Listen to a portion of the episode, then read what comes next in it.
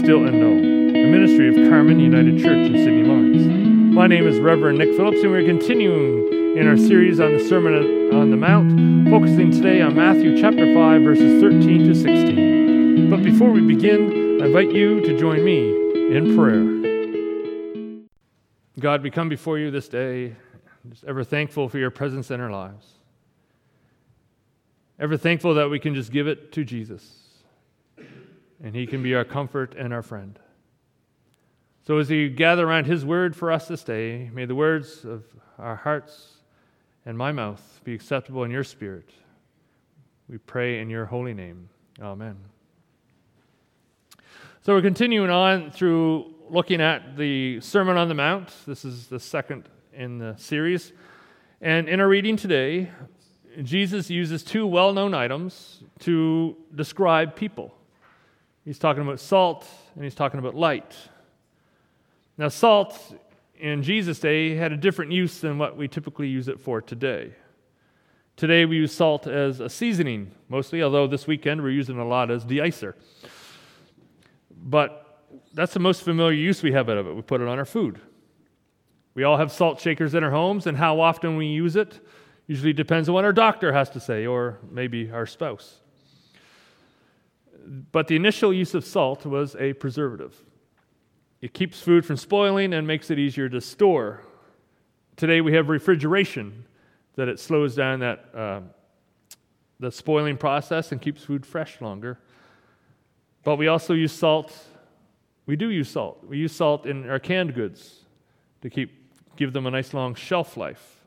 So we still do use it as a preservative today, but we don't do that preserving on our own. We kind of leave it up to the canned goods companies. So we do use salt as a seasoning today. But what does this mean in terms of what Jesus has to say around teaching us early on in his Sermon on the Mount? Now, at the end of our reading from last time, Jesus has just taught people who are traditionally considered kind of the bottom of society, the, the down and outs. And he's taught them that he has come for them and that they will be blessed. Now that, now that he's caught their attention, he's talking about them being salt. They know the importance of salt. They would be doing their own preserving in their homes so that their families would have food in those leaner times of year. If they're not going to eat their food while it's fresh, they need it to last, so they preserve. Now, the fridge, of course, hasn't been presented yet, uh, invented yet, and there's not a lot of uh, not a lot of ice in the Middle East, right? So they need their food to last. Now, if you took just salt on the end of your finger and licked it, it has a pretty distinctive taste, right? Which makes it pretty easy to, to tell if it's still useful. Can it still preserve? Now, salt doesn't seem to last forever as a preservative. After a time, it loses its effectiveness to keep food safe.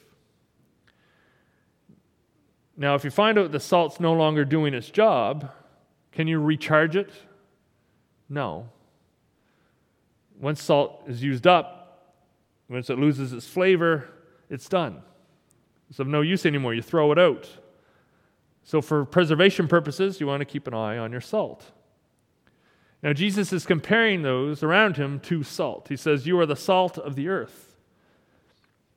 If salt is seen as a preservative, what does this say about the, when the, Jesus says the people are to be like salt? Well, I guess it depends on what you're trying to preserve, right?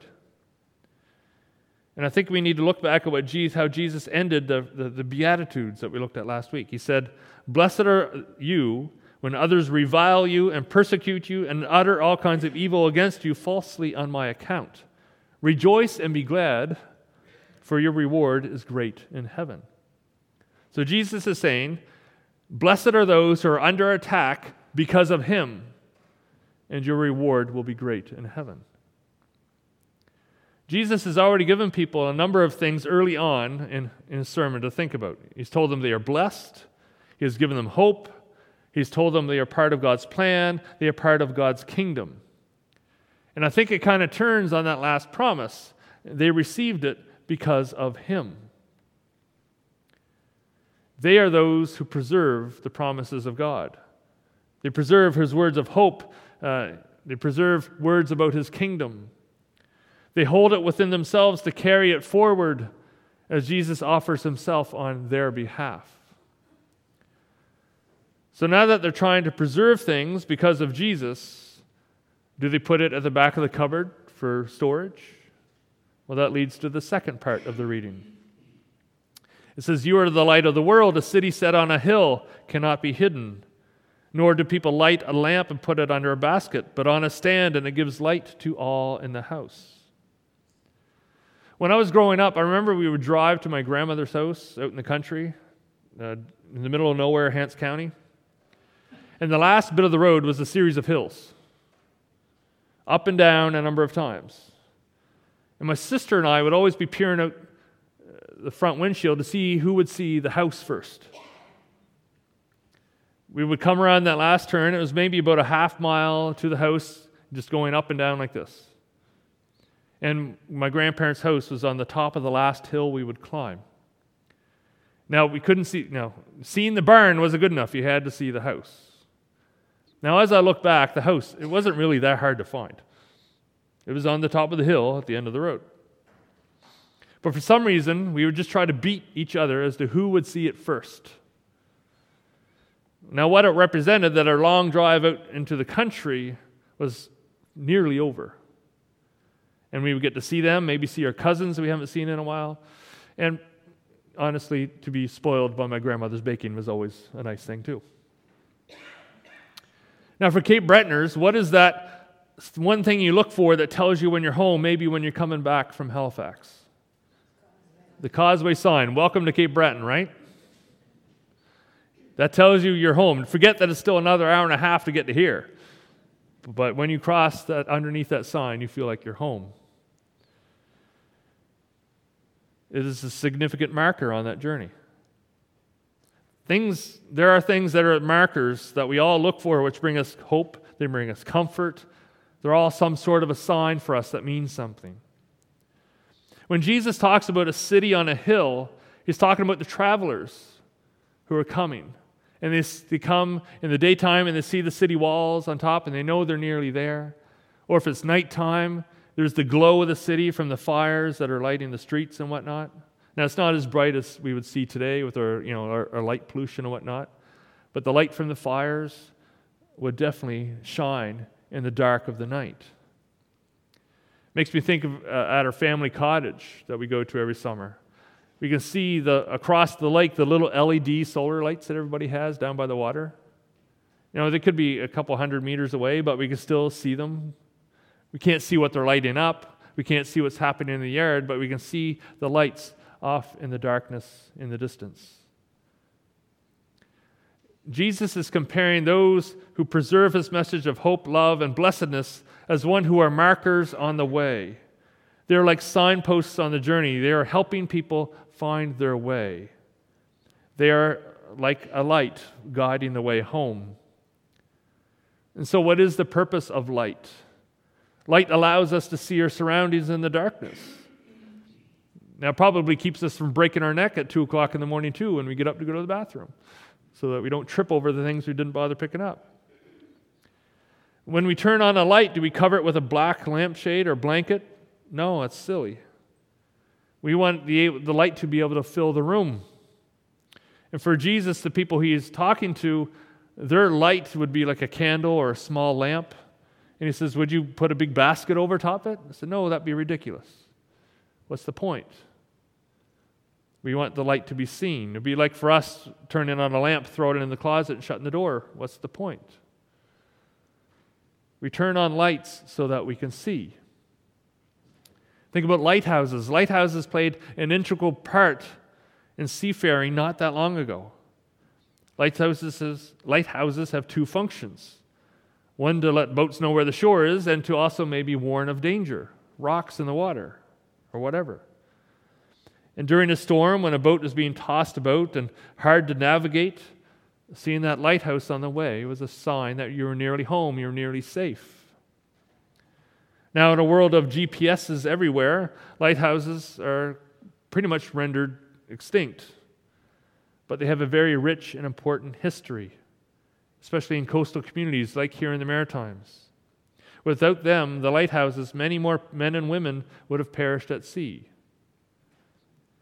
And Jesus says, Let your light shine. He says, Be a beacon of hope, be a lighthouse, be a marker on the journey, be important to the world around you. Share your light. Let others see your light. Let others see what you see. Help them find their way. He says in Matthew 5 16, Let your light shine before others so that they may see your good works and give glory to your Father who is in heaven. We are called to preserve the way of Jesus. We're to protect his way in the world. And maybe right now we need this more than ever in recent history. How do we preserve? How do we ingrain the way of Jesus into our lives?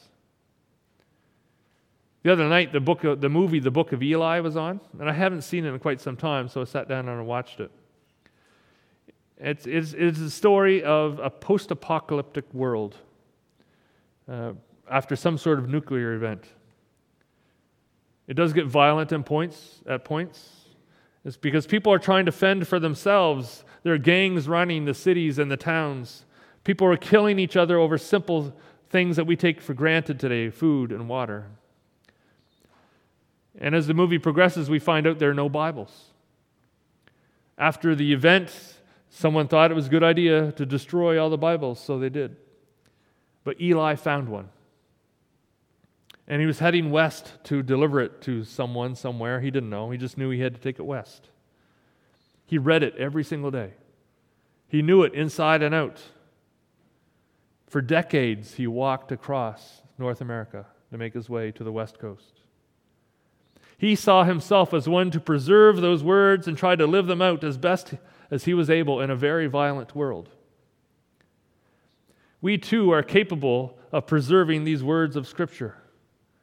We can read our Bibles every single day, implanting the words of Jesus, His way, into our lives.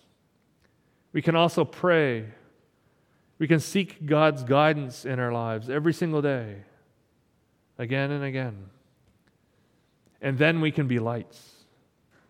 We can let God's light shine within us with great, great clarity, drawing people into meeting God for themselves as they are curious about these people who live by different standards than the rest of the world. We can show people the way to their true homes, their heavenly homes.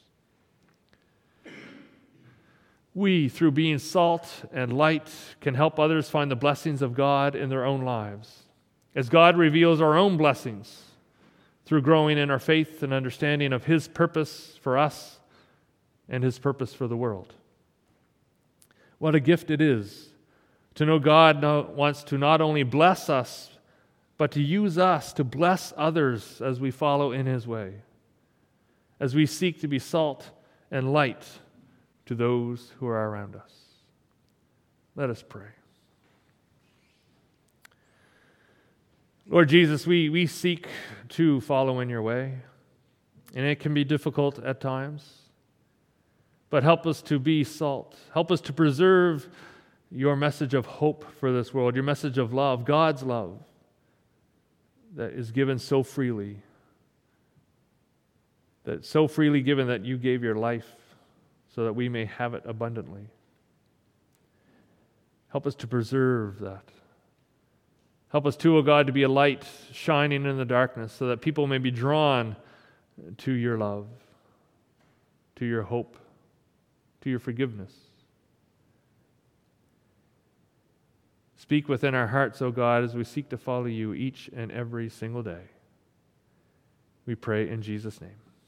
Amen.